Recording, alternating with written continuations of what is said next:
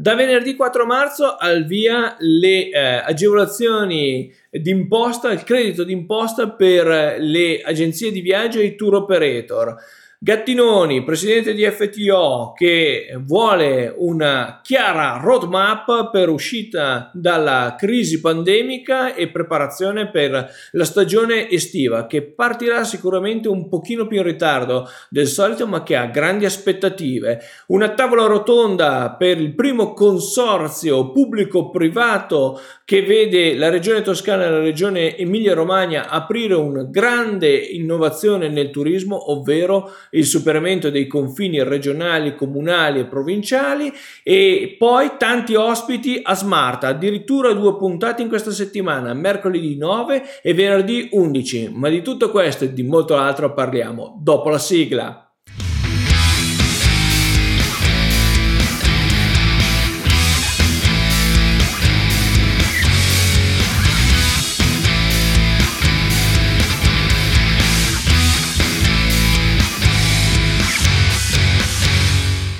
Bentornati in Land Explorer, il video podcast che parla di cultura, turismo, digitale e impresa mettendo al centro il territorio. Io sono Samuel Piana e vi do il benvenuto in questa nuova puntata di lunedì 7 marzo 2022. Al via, come dicevamo, venerdì 4 il credito d'imposta, ovvero il progetto Digitour voluto dal Ministero del Turismo con soggetto erogatore delle somme Invitalia. Il, eh, ovviamente le somme derivano dal PNRR, quindi dal Piano Nazionale di Ripresa e Resilienza e vediamo che la dotazione complessiva della misura è di 98 milioni di euro, così distribuiti 18 milioni per il 2022, 10 milioni per il 2023, 10 milioni per il 2024 e 60 milioni per il 2025. Sottolineiamo fin da subito che il 40% delle risorse è destinato ad investimenti da realizzarsi al sud Italia, in particolare nelle regioni Abruzzo, Basilicata, Calabria, Campania, Molise, Puglia, Sardegna e Sicilia. E ovviamente le agenzie di viaggio e tour operator devono essere iscritte in Camera di Commercio secondo gli rispettivi codici ATECO, il 79.1, 79.11, 79.12 e che il Ministero del Turismo prevede l'erogazione fino a un massimo del 50% delle spese ammissibili. Ovviamente, come sapete, chi segue già Land Explorer da un po' sa che il 28 di febbraio vi avevo già parlato nel podcast vicino al 28 febbraio, vi avevo parlato specificatamente di queste misure e del, uh, della possibilità di scaricare direttamente uh, la uh, domanda che poi ovviamente dal 4 di marzo è possibile presentare. In descrizione qua sotto vi lascio un link per dettagli maggiori e per un approfondimento maggiore rispetto a questa misura che sicuramente porta eh, in sé eh, grandi opportunità ma che va gestita anche rispetto ai eh, vincoli, in particolare quello del 40% rispetto agli investimenti in Sud Italia. Gattinoni, presidente di FTO, eh, Federazione Turismo Organizzato, ha un po' strigliato il governo, in particolare il Premier Draghi, rispetto al bisogno di eh, lasciarsi alle spalle tutta una serie eh, di lacci e lacciuoli legate alla fase pandemica che ormai si sta piano piano affievolendo e quindi è possibile una ripresa, anzi diremo di più, Spagna come altre realtà eh, nostre concorrenti nel turismo sono già sostanzialmente eh, ripartite eh, realizzando le fasi strategiche eh, della uh, prima stagione, quindi quella uh, primaverile estiva e eh, stanno già muovendo anche i primi passi per la stagione invernale, mentre noi ad oggi siamo ancora abbastanza bloccati eh, dalle eh, appunto norme eh, Covid che non permettono una chiara uh, definizione del uh, passaggio da situazione pandemica a situazione post pandemica. Ecco perché Gattinoni ha richiamato il Premier Draghi proprio proprio su questo tema. Eh, sul superamento delle restrizioni, in parte si, abbiamo già visto che si potrà eh, finalmente viaggiare eh, con il solo tampone, non più con il eh, blocco eh, in quarantena delle persone, insomma qualcosa si sta muovendo e tutti stiamo aspettando sostanzialmente il 31 marzo, dove eh, lo stato di emergenza dovrebbe decadere e finalmente comprendere chiaramente quali saranno i passaggi che speriamo siano molto rapidi perché eh, per ad esempio le stazioni lacuali, le destinazioni lacuali, eh, la stagione primaverile, in particolare aprile-maggio, diventano fondamentali, quindi speriamo in una uh, accelerata del governo. E poi finalmente parliamo di una cosa molto molto particolare. Eh, dobbiamo essere grati al nostro eh, amico eh, Claudio Rossi che eh, ci aveva sottolineato eh, l'opportunità di una tavola rotonda che si sarebbe eh, avuta da poco da lì a poco tempo rispetto alla sua intervista che è avvenuta a febbraio, a metà febbraio, eh, su Smart. Effettivamente Claudio eh, sia fuori onda sia anche in onda ne aveva accennato l'opportunità eh, di vedere una strategia di sviluppo davvero molto particolare cui lui come consulente e formatore di diverse realtà IFTS e ITS della regione toscana e della regione Emilia-Romagna stava seguendo insieme alla collega Sistur eh, Lucia Varra. Ebbene, che cosa eh, è successo? Il 4 di marzo ci ha invitato come Land Explorer a partecipare a questa tavola rotonda, eh, una tavola rotonda che si poteva seguire ovviamente in presenza o online, eh, in particolare avvenuta alle terme di Castrocaro, eh, è stata una full immersion eh, dalle 9 del mattino fino alle 14 del pomeriggio di venerdì, è stata molto interessante perché era in una location molto molto particolare, le terme di Castrocaro, eh, si è analizzato questo consorzio e le attività di questo consorzio, ma soprattutto eh, si è messo in luce un'opportunità che nel turismo da tempo eh, si eh, declama come opportunità eh, fondamentale per la crescita e per superare il concetto dei confini, ma che dall'altra parte spesso trova eh, resistenze. Infatti in questo questo caso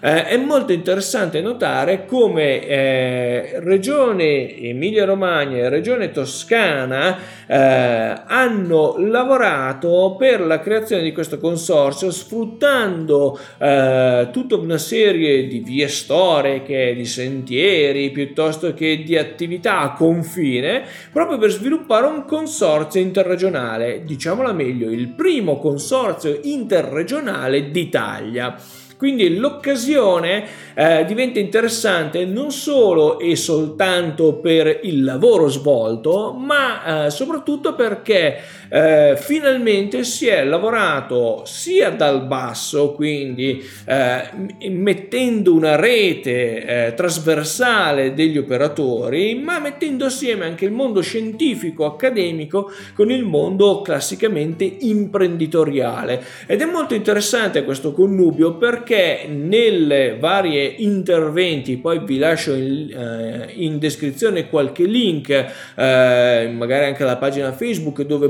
poter vedere che cosa sta succedendo, ha messo in luce tutta una serie di potenzialità e ovviamente anche di minacce, quindi facendo un'analisi SWOT allargata. Eh, ricordo che l'analisi SWOT è uno degli strumenti fondamentali del marketing territoriale e strategico, è uno strumento strategico perché permette di capire i punti di eh, forza, i punti di debolezza, le opportunità e le minacce eh, di un territorio che in questo caso è allargato ed è allargabile. E l'interessante di questo modello, se così possiamo dire, ovviamente con eh, tutti i virgolettati del caso, in quanto effettivamente è difficile avere una continuità territoriale, una continuità di pensiero ehm, così ben definita come sta succedendo. E tra l'altro è da un bel po' di mesi che si sta lavorando eh, su questo tema in maniera eh, graduale, collegando se vogliamo una sorta di metodologia Lego dove i vari pezzetti si devono incastrare correttamente, quindi a metà tra il Lego e il Tetris, ma eh, dall'altra parte sta portando a un risultato incredibile, cioè finalmente a quella cosa per cui la domanda turistica non si pone più la domanda scusate il gioco di parole, non si pone più il quesito eh, dove sono, cioè sono in regione Toscana, sono in regione Emilia Romagna, sono a Castrocaro Terme piuttosto che nei comuni limitrofi, ma mh, mm, sono in un'area che ha omogeneità e differenze, ovviamente, eh, che sono ben definite attraverso la presentazione di tematiche e, e di offerte cross-selling, tra l'altro, ehm, strutturate. E quindi eh, quando si arriverà al punto che l'offerta è pronta e perché no eh, si sta già pensando a una promo commercializzazione insieme delle due regioni, permetterà di superare i confini amministrativi, cosa buona e giusta e ottima direi e che da tempo ci si aspetta di eh, vedere in Italia. Quindi la tavola rotonda è stata un uh, insieme di opportunità grandissime, rimangono ancora alcuni punti particolari. Ad esempio, uh, la domanda che ho posto sulla sentieristica e sulla certificazione della sentieristica la dice ancora lunga uh, su quanto regioni diverse hanno regole diverse su una cosa che al turista interessa e che spesso non interessa la parte di sicurezza del sentiero, ma che il sentiero sia a posto per essere frequentato dai turisti. Ma è una banalità? Mica tanto, perché se penso ad esempio alla regione Piemonte e alla Uh, difficoltà di certificare un sentiero che eh, prevede circa due anni di iter eh, la dice lunghissima su quanto lavoro ci sia ancora da fare. Poi questo va poi collegato a un'altra cosa, alla modalità, se vogliamo, più o meno tradizionale di presentare questa novità. Eh, sicuramente c'è bisogno eh, di eh, momenti come queste tavole rotonde molto ben eh, strutturate, organizzate, definite, ma dall'altra parte eh, ci, c'è il bisogno, se vogliamo, anche di una comunicazione molto più giovanile, molto più accattivante rispetto alle tematiche affrontate. E qui credo che possiamo passare tranquillamente anche a alla Uh, puntata, diciamo l'inframmezzo sulla puntata di, l'ultima di Smart realizzata con Elia Frapolli, sempre venerdì 4 uh, marzo alle ore 18 e che ovviamente vi metto il link in descrizione per chi se l'è persa. Perché? Perché Elia Frapolli, mm, consulente turistico indipendente, ma per sette anni ha lavorato per Ticino Turismo, ha mostrato la user generated content, ovvero la modalità con cui i nostri turisti possono realizzare contenuti, ma possono essere anche le stesse persone della comunità e questo sviluppa un senso di identità della destinazione molto più forte. Eh, perché ve lo porto? Perché effettivamente eh, Elia ha, ha, messo in luce tutta una serie di opportunità di questa user generated content che ben si adatta e ben si sposa alla tavola rotonda eh, mostrata, mostratami poche ore prima grazie all'amico Claudio Rossi. Quindi eh, iniziare anche una comunicazione che parta, una comunicazione turistica territoriale che parta dal basso e che sviluppi nuove tematiche, apra nuovi scenari alla uh, già ben strutturata uh, elaborazione fatta uh, durante quel, quella tavola rotonda è, se vogliamo, un piccolo consiglio che mi sento di dare a questo bellissimo idea di consorzio a cui eh, auguro davvero uh, tanta tanta fortuna e tanta positività perché di lavoro ce n'è ce n'è tanto. Proprio grazie ad Elia, eh, tra l'altro, eh, ci eh, affrontiamo un altro tema che è molto più vicino questa volta a dove opera spesso Land Explorer, ovvero il Piemonte, in particolare il Lago Maggiore e eh, parliamo di Brissago. Eh, proprio lì è stato chiamato come consulente a, a, ad analizzare la situazione di Brissago. Anche qui vi lascio in descrizione un piccolo articolo uscito su un giornale dove, eh, un giornale ovviamente ticinese, quindi svizzero, dove si segnala come Brissago negli ultimi 15 anni abbia perso il 65% della uh, propria um, capacità ricettiva. Um, questo unito a tutta una un'altra serie di situazioni hanno richiesto fondamentalmente un um, forte eh, intervento che eh, finalmente è iniziato proprio grazie ad Elia Forpolli, eh, chiamato come consulente nello sviluppo turistico di Brissago e con un primo workshop si è messo, diciamo così, in funzione la macchina. Perché lo dico? Perché eh, anche qui eh, la situazione eh, del lago Maggiore è assai eh, frammentata, frastagliata, se penso ad Arona e la parte più bassa eh, della parte piemontese del lago si ha un certo modo di ragionare il turismo, poi c'è la parte del VCO che ha un'altra modalità di gestire il turismo, poi c'è la parte alta del lago Maggiore in mano Svizzera con un'altra mentalità ancora. E poi abbiamo la sponda lombarda eh, del, eh, del, Lago Maggiore. E anche qui sono nate eh, sovrastrutture come la Reggio Insubrica eh, e altre eh, sovrastrutture proprio per la gestione territoriale ma che ancora oggi fanno molta fatica a comprendere come eh, lavorare su un territorio così ricco di opportunità culturali e turistiche ma dall'altra parte seriamente minacciato non solo uh, dalla, eh, dall'effetto cartolina, potremmo dire, quindi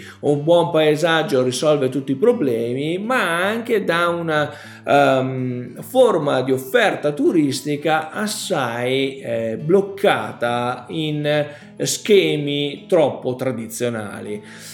Ecco perché eh, è interessante quello che ci aspetta in questa settimana eh, di eh, Smart. Perché? Perché mercoledì 9 incontriamo Musei Emotivi, il board di Musei Emotivi, in particolare l'architetto Lorenzo Greppi e Paolo Mazzanti. Paolo Mazzanti eh, che lavora al centro Nemec, Università di Firenze. Quindi ancora una volta porto eh, a, a, a parlare fare nel nostro salotto di, eh, di Smart eh, una eh, importanza, cioè eh, ospiti importanti e fondamentali per comprendere i cambiamenti che ci aspettano. In particolare con Mazzanti e Greppi lavoreremo sul concetto di emozione, emozione nei contesti museali, relazioni poi con il territorio e qui si aggiungerà Elisa Bruttini. Elisa Bruttini che è eh, la direttrice di Fondazione Musei Senesi eh, dove fondamentalmente tra l'altro ho avuto il piacere di eh, collaborare con la fondazione con Musei Emotivi andando proprio al percorso formativo Musei Emotivi omonimo eh, che si è tenuto proprio a, a Siena. E quindi eh, conosco la realtà conosco eh, il percorso formativo e vi assicuro che ci saranno delle cose eh, degli argomenti che vedremo mercoledì dalle 17.30 alle 18.30, forse anche qualcosina in più come orario, che saranno davvero di interesse grandissimo per chi opera nella cultura. Quindi non potete mancare, operatori culturali, segnatevi questa data, mercoledì 9 marzo, dalle 17.30 alle 18.30. In più vi dico già per gli amici un'anticipazione per chi lavora appunto nel settore culturale, un'altra grande puntata sarà il venerdì 25 marzo alle ore 18, perché in quel caso avrò Claudio Rosati importantissima personalità di ICOM, eh, quindi l'International Council of Museum, e eh, avremo un altro eh, importante associazione ehm, che eh, lavora nella zona di Lecce, eh, quindi eh, l'importanza tra l'altro dell'associazione MEME, l'associazione culturale è fondamentale. In più parleremo di ecomusei, in particolare l'ecomuseo della Pietra Leccese che ha messo in evidenza come un ecomuseo non può partire dalle esposizioni museali, un ecomuseo non può partire eh, dal coinvolgimento della comunità solo per sentito dire e un ecomuseo non può partire dall'ambiente, ma dovrà partire dalla storia e dalla memoria della comunità, dal coinvolgimento sociale della comunità. Ma di questo ne parleremo in maniera approfondita venerdì 25 marzo. E poi, come vi dicevo, settimana in, eh, incredibile perché? Perché venerdì 11 marzo dalle ore 18 alle ore 19 un'oretta avremo uh, una delle personalità più interessanti, innovative, disruption del, uh, d'Italia, ovvero stiamo parlando di Simone Porto. Simone Porto che ci presenterà il suo libro Hotel Distribution 2050 e parleremo con lui di come cambia l'ospitalità ci aspetterà automation, ci aspetterà intelligenza artificiale, ci aspetterà robot, forse, ci aspetterà una reception senza receptionist, anche. E allora dovremo capire e comprendere qual è il ruolo della nuova ospitalità. Ecco perché Hotel Distribution 2050, noi pensiamo a un lasso amplissimo nel tempo, dove cambia